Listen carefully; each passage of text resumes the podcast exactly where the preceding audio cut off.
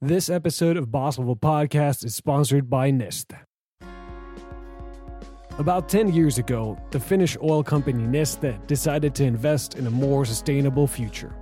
The company put nearly $2 billion in the development and production of renewable fuels. It was a bold move. Employees and investors were skeptical that it would be profitable.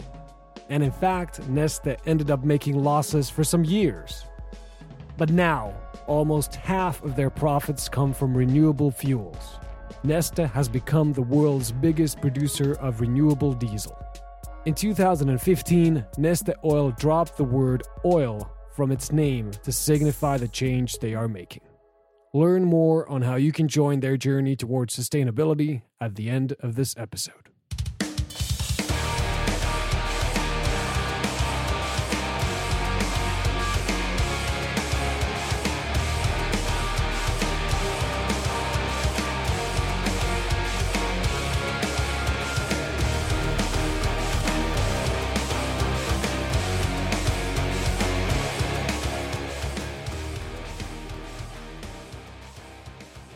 Welcome to the possibly last episode of this season.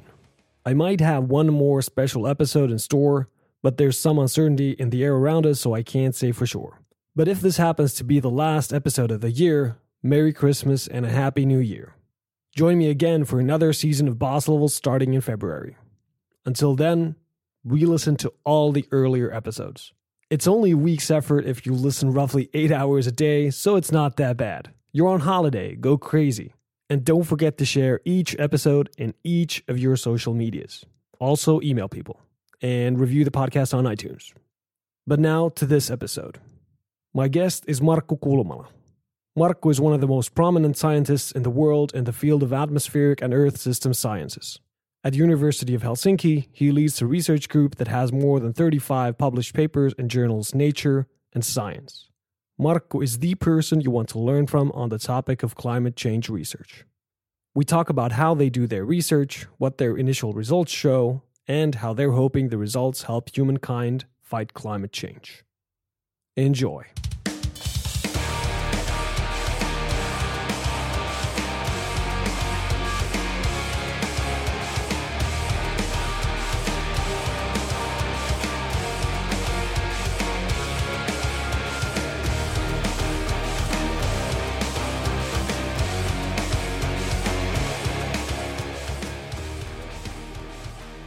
From what I've understood, the disaster at Chernobyl in, uh, in 1986 had a major impact on your career path. So, what was that impact? Actually, this is very true. Um, I started my uh, my studies in theoretical physics in in the University of Helsinki, uh, seventy seven, and uh, I get uh, I met my wife uh, around nineteen seventy nine, and uh, then I decided to stop theoretical physics and start to study physics. And, the, and environmental physics, I need to get some some work to do. I need to get some some salary, some money. Very simple reason. And uh, in uh, in theoretical physics, uh, I wasn't the best student at all. But then I find actually my my area, and I start to work in environmental physics and aerosol physics in that time.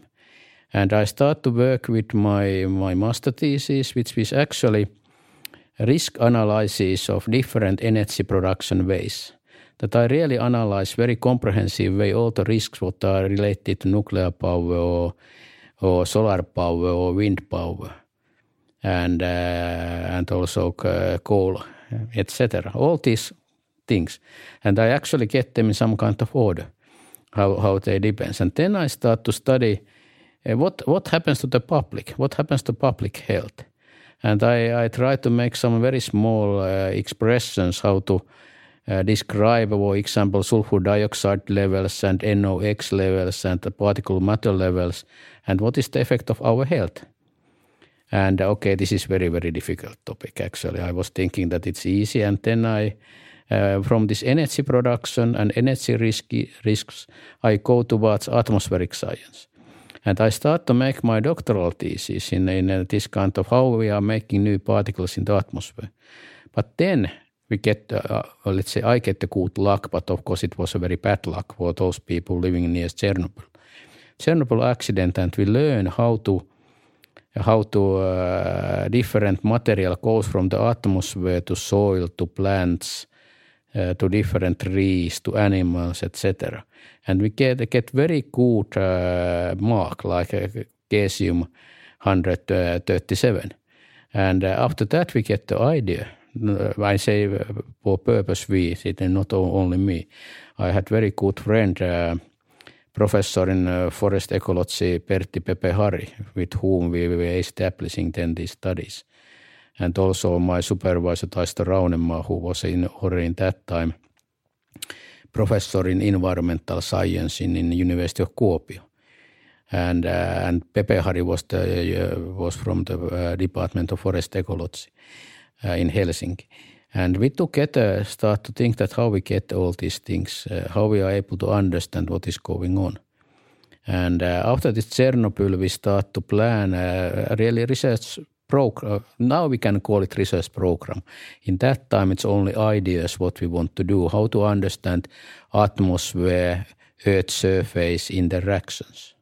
Okay, so actually, Chernobyl and what happened uh, after Chernobyl actually helped you make the connection between the atmosphere and the soil. Is that correct? Right, and the atmosphere and the so- soil and the whole uh, uh, ecosystem, including uh, trees, Scots pine, uh, etc. All these, uh, what what kind of plants we have there? Not only soil, soil, plants, the whole ecosystem.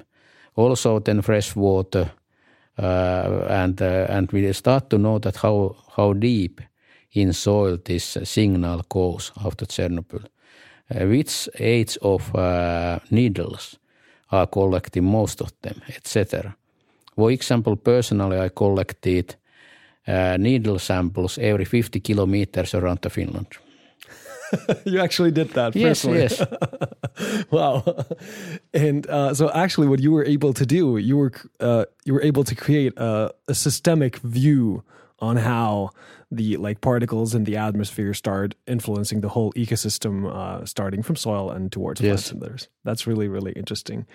And you actually like with the work that you were doing, then you started collecting pine needles to uh, use as data for the research. Yes, yes. Wow. And that actually, uh, I even rent a car. I didn't own a car in that time. I rent a car take my family with me, and they were not too happy to stop every 50 kilometers. And I still remember those uh, sites where I have collected those samples. Wow, wow, that's that's a great story. Um, have you actually like have you visited Chernobyl after the? Uh... No, no, no. I have seen movies and uh, a lot of photographs, but I had never visited Chernobyl. After after that, I have certain visit uh, Belarusia and uh, and, yeah. and those near those areas. We have now a nice collaboration with Russia and Belarus and these former Soviet Union countries since we want to establish the station network also there. And uh, of course, this is the starting point, and it's of course part of uh, science diplomacy uh, to really think and not uh, not focus too much about Chernobyl. Yeah. It was a bad accident for them, but for our, my science, it was very big step forward. Yeah, and I, I think that that's something that often repeats in science that something something bad happens, but actually as a as a side effect we get scientific breakthroughs. Yes, from, yes. from the results. Yeah, I actually visited Chernobyl uh, mm-hmm. some probably like five or more years ago, and uh, we visited the uh, the we were like 200 meters away from the reactor okay. that exploded, and uh, what was especially interesting about that trip was that afterwards, like a year after our trip there was a piece on the Finnish news that Chernobyl is now being opened for tourists. Uh-huh. And I was like, what the hell? I was there a year ago. I don't know what kind of group organized our, our trip there, but it was interesting. yeah, interest, interesting to know. I, I, I think that, of course, if somebody want to uh, show the place to me, I will certainly accept. But uh, I'm not actively searching the possibility to go there. yeah, yeah, yeah. Um, okay, uh, so let's talk a little more about what you actually do. So your current uh, current research and your current uh, current work. So how does a scientist such as yourself study climate change? What do you actually do nowadays? Do you still collect pine needles? Not not anymore. Not anymore. After that, we established so-called SMEAR stations, stations to measure uh, ecosystem atmosphere relations, and nowadays we call it stations to measure uh, Earth surface atmosphere relations or relationships, which means that we uh, try to measure uh, soil, ecosystem. The surface could be uh, boreal forest, it could be rainforest, it could be tundra, it could be uh, any cryospheric surface, it could be rivers, lakes, uh, coastal area, urban area. And what, what I plan, my plan is to establish these kind of stations all around the world. And right now we need about thousand of them. And we have one very good example in Hyytiälä, in this place where we have established our flagship station. And in our station, we are measuring more than 1,200 different variables continuously. And if we think that about typical uh, meteorological weather station, in those they are measuring 10 to 20 different uh, variables. And in, in air quality stations like here in Helsinki, they are measuring about 10 to 20 also. It means that we are measuring about 100 times more variables, which means that we are able to get very, very exactly different processes, fluxes from, from atmosphere to, to, to the ecosystem and vice versa, and interactions and feedback loops. And couple of those are unknown, and couple of those, if we are able to enhance those loops, they will give us more time to, to adapt to changing climate. And also they might be able to get some CO2 out from the atmosphere by, by getting more healthy ecosystem which are, which are mm, being the sink for, CO, for carbon dioxide. And this is one of the very good possibility.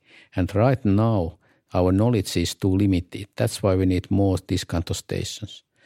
And uh, with this station network and, and the results what I'm collecting all around the world together with my students and postdocs and collaborators, I try to find out that where this feedback loop is very, very effective. And this is one of my main topic. And the other topic is that one of one of important things what happen in this kind of uh, interactions is the formation of secondary organic aerosol particles. Aerosol particles are tiny, tiny particles uh, suspending in the air. And uh, we typically have about thousand of them per cubic centimeter, which is much smaller number concentration than gas molecules what we have in the air. But continuing that, this is the other topic to find out that how they are, uh, how they are born, these new new particles, and uh, and the feedback loop. What I have found together with my collaborators is that like the boreal forest, it act as a carbon sink and this kind of aerosol source.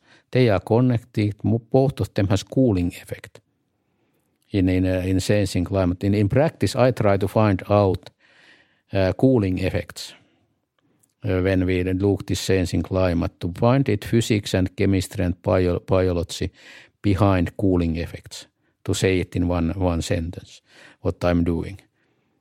And and the idea is that uh, you're studying the feedback loops. You're trying to find the find the feedback loops, and uh, as a result of like, if you find those feedback loops, then you'll figure out where can I create the like greatest impact, like greatest cooling effects. Right, right. And then with that, with the help of that understanding, we can affect climate change. Right. Wow, that's really, this, really this, this, this, this, this is something what is very very big picture. Yep. and a very, very, uh, let's say, big aim. And I'm not. This is very risky. Also, I'm not saying that I'm able to do it. yeah, yeah, but this is course. my. Um, this is focus of my work. At the, at Yes. the, simultaneously, I will get also the lotto data which does not exist yet. Yes. And uh, of course, there is a lot of data like people are measuring very well uh, CO2, methane, N2O, etc. Couple couple of uh, couple of greenhouse gases uh, and related things.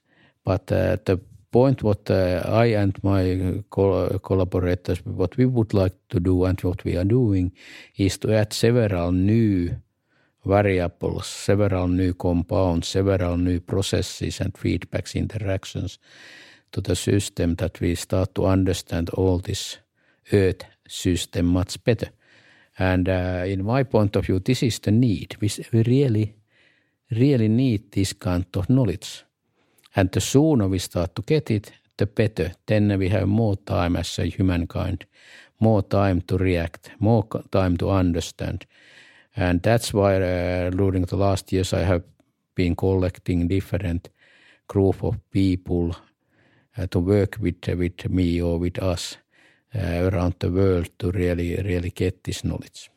Yes, and the idea is that if you had more of the smear stations all around the globe mm. and you were able to measure even more variables, then you have more data to analyze. Yes. And by looking at the data, you can find correlations yes. and you can find the feedback yes. loops. Yes. Yeah. Yes. And not only correlations.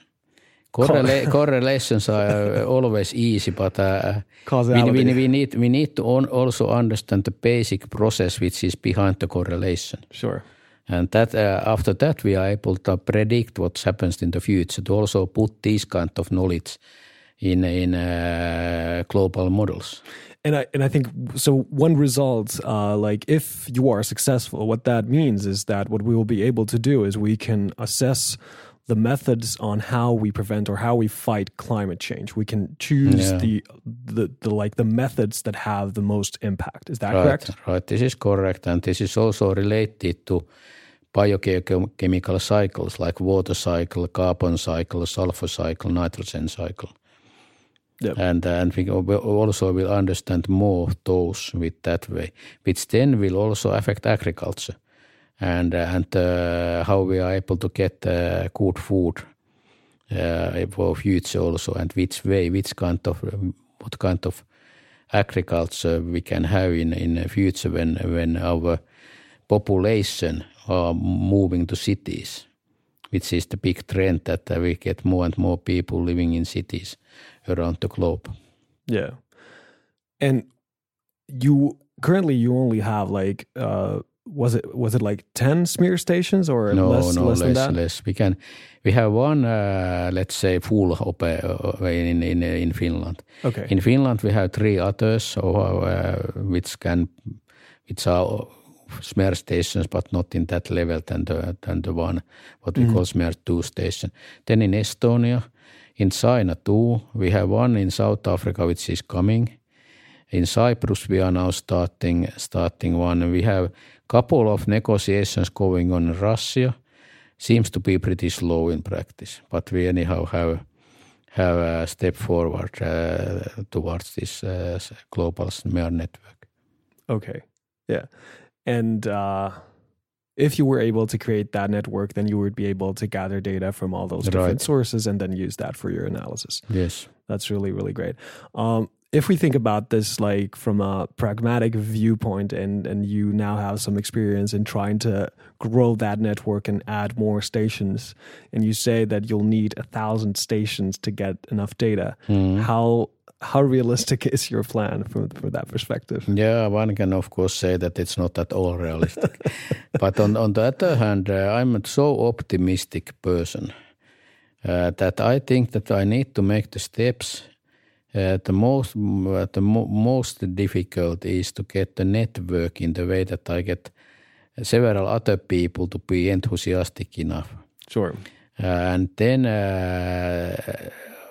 setting up a station means that we need to have local people, local research institutes or universities. We need to need to make the education that people are able to use the instruments and use the data and benefit from, from the data. And actually, it means that we need to, if we have thousands of stations, every station has a need to have about six to ten uh, technicians.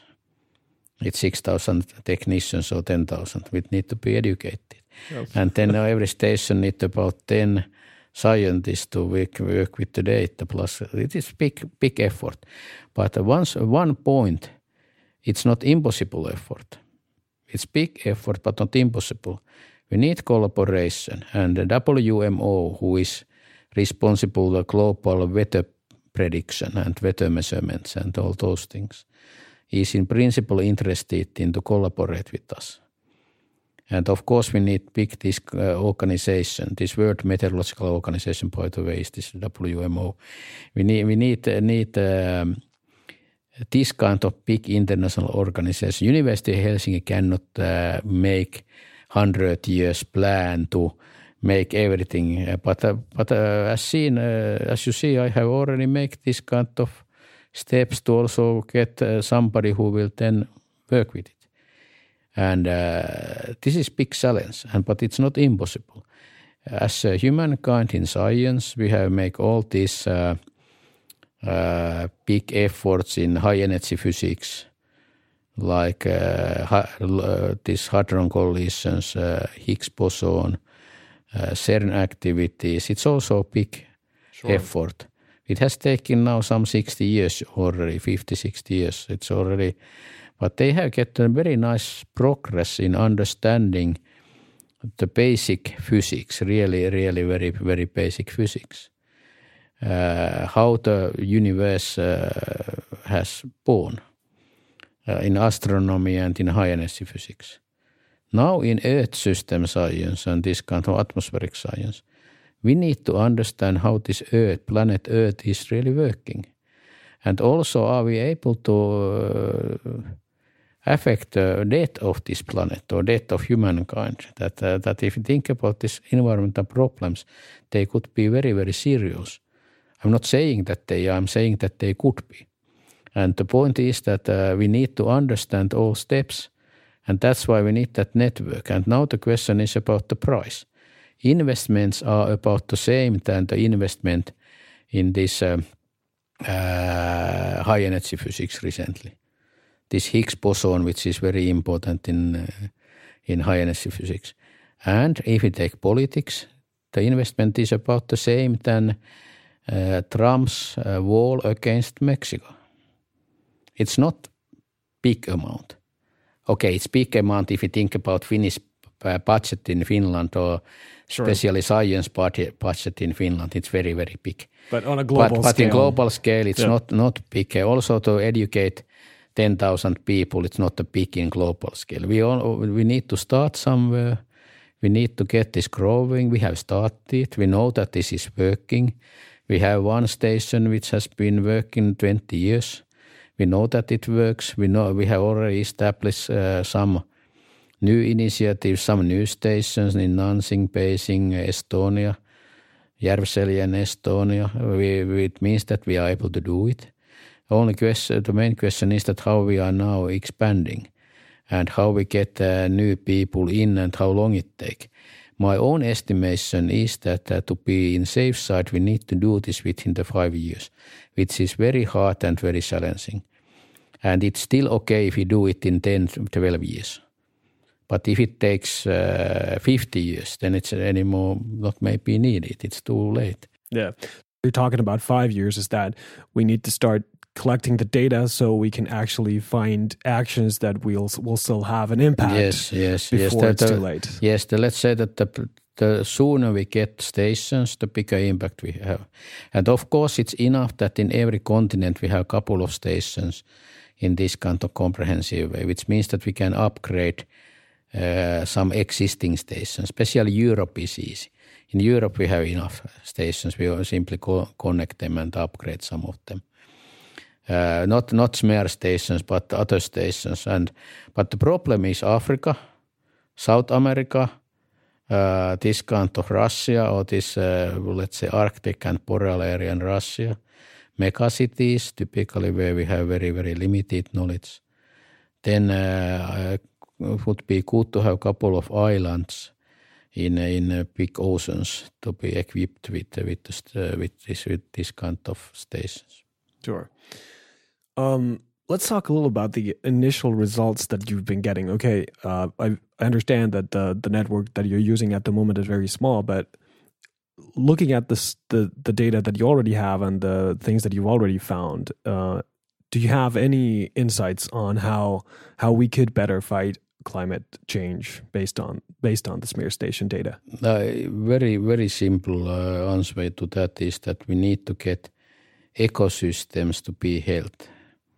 It means that, for example, if you think uh, forest, that they are uh, they are health, healthy enough that they are collecting carbon carbon effectively and also making this uh, as a side product of photosynthesis. We get uh, monoterpenes, sesquiterpenes, isoprene out of of that. And if you uh, walk in the forest, you will smell it. It is this smell what you see. This is this monoterpene. And this is uh, so-called biogenic volatile organic compound, which in atmosphere will transform to very uh, low volatile compounds, which will then make aerosol particles and grow them. And those aerosol particles will reflect uh, solar radiation back to the space and cool the climate in that way and make cloud condensation, nuclei, and cloud droplets and clouds. And it's important also in water cycling. Uh, but uh, but this together with healthy ecosystem makes both carbon sink and this aerosol source. And they are connected, and this is very clear results that if this is effective, uh, it's good. And uh, also now what we are thinking is that how do we got, get agriculture to be better carbon sink? And the knowledge on that is very, very limited and poor. And that's why we would like to establish uh, a station in some agriculture, agricultural sites, fields in southern Finland, but also in Hungary. Hungary is good, good place in, in agriculture and we have some negotiations, but let's see if we are able to manage it within the next two years. Um, the research that you do requires a lot of cooperation around the globe. So, um, and you've been running this already for a while and you've been mm. growing the network. So, what are the most important lessons that you've learned about coordinating international top level research projects? Uh, this is uh, extremely good question. I have been thinking this and and uh, doing uh, okay, learning by doing. This is uh, certainly one of my ways. And then uh, we should get uh, win-win situations typically. If it's only I who win, I do not have anybody who will collaborate with me. Everybody should win, at least somehow. And, uh, and secondly, it means that uh, we need to find out joint interest that the people are really uh, then uh, willing to keep keep on this collaboration. And there are also a couple of ways of doing it in wrong way. Uh, one part is which which is in human human being sometimes difficult, but uh, if you promise something, keep it. Of course, in Finland it's more or less the natural that we try to do so. But but still, in my case, if I promise something, I need to keep it. I need to uh, remind myself that I do not promise too much. For me, it's since I'm optimistic, it's uh, easy to promise too much. Uh, but I try to keep uh, keep some kind of uh, that that part. And then secondly, uh, it's better not to make too bureaucratic system since as a scientist, I have a lot of interest, lot of work to do also in science. If I if I establish some organization who in principle helps me, it's big risk that the organization start to do its own business, and they will not anymore listen what I'm saying, and they do what they want, and and uh, it could be even contradictory what I want to be done, and uh, or let's say scientists want to be done, and this is this is actually interesting problem. Since, uh, I'm not saying that it's bad will. It's it's simply that they get own agenda, own vision, uh, which is different than than this big vision what we typically have when we establish these things, and this makes it problematic. Yeah, I, I, think that's that's an old joke where you talk about like bureau- bureaucracies that actually create enough work for them to run yes. by themselves that they create work for themselves. Yeah, no, no, not only about themselves, they also create, uh, well, create uh, work to all scientists. yeah. And and uh, I, I mean that although in principle every kind system has scientific steering committee who in principle steers it, but since they are not full time in that shop, they yeah. they, they don't see all they, the details. They, yeah. yeah, and that's why that's why we need to keep the balance. We of course need some secretariat to to uh, to to look those things what need to be done. Sure. That uh, not everybody is doing them by himself and learn once again, which has been learned already hundred or thousand times. But uh, but still, this is this is the point. And then also that we need to uh, somehow it means that we need to be respectful to those people who are our local uh, hosts and uh, understand somehow the cultural background from different countries. And nowadays I have done a lot of work in China and in Russia and uh, typ, and uh, also in a couple of other countries like South Africa. And uh, and uh, what we need, we need to have somebody who really knows this culture. And for example, in uh, in my group, we have plenty. We have about twenty Chinese students, postdocs, young professors, more than ten Russian people. And of course, we are this uh, interacting with them, and they are interacting in their home countries. And uh, and in that way, we also get network inside those countries. And uh, it's it's I think that the key. If I go there alone with new country, it is typically disaster. Okay, it's not disaster. I say it too strongly, but but yeah, uh, but it could could be disaster, and uh, that's why I, I hope to educate uh, people from different countries who can uh, then be like ambassador in our idea sure. in that country. And this was the good point that we have had students uh, for quite many countries for every continent Mm. And we get at least a good insight what is the typical way of that continent to work. Sure, sure. Yeah. Um, the audience for this podcast is actually fairly international. So uh, if there's someone who's like, okay, I want to help with this, I want to help yeah. set up a SMEAR station, uh, what would be a way for them to start help, start helping you? Yeah, the first uh, step is to contact me. Sure. And simply send me an email, markku.kulmala at uh, helsinki.fi. And uh, this is the easiest way, and I'm certainly answering, and we can start the negotiation. The actual point is that uh, to establish a station, it means that what is needed, we need some funding or investments, and we need local uh, scientists and technicians to work there. Sure. And uh, and the investment itself, one can start with a couple of hundred thousand euros, but one station will cost uh, when it's full station around six to eight million euros.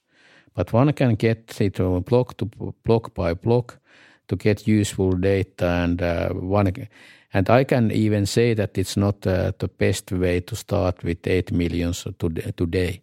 It's better to make in one one to two million investment first, and then see that it's working, and then uh, build it up, upgrade it uh, after that. And this is uh, this is certainly a very good uh, possibility for several several ways if somebody really get interested in.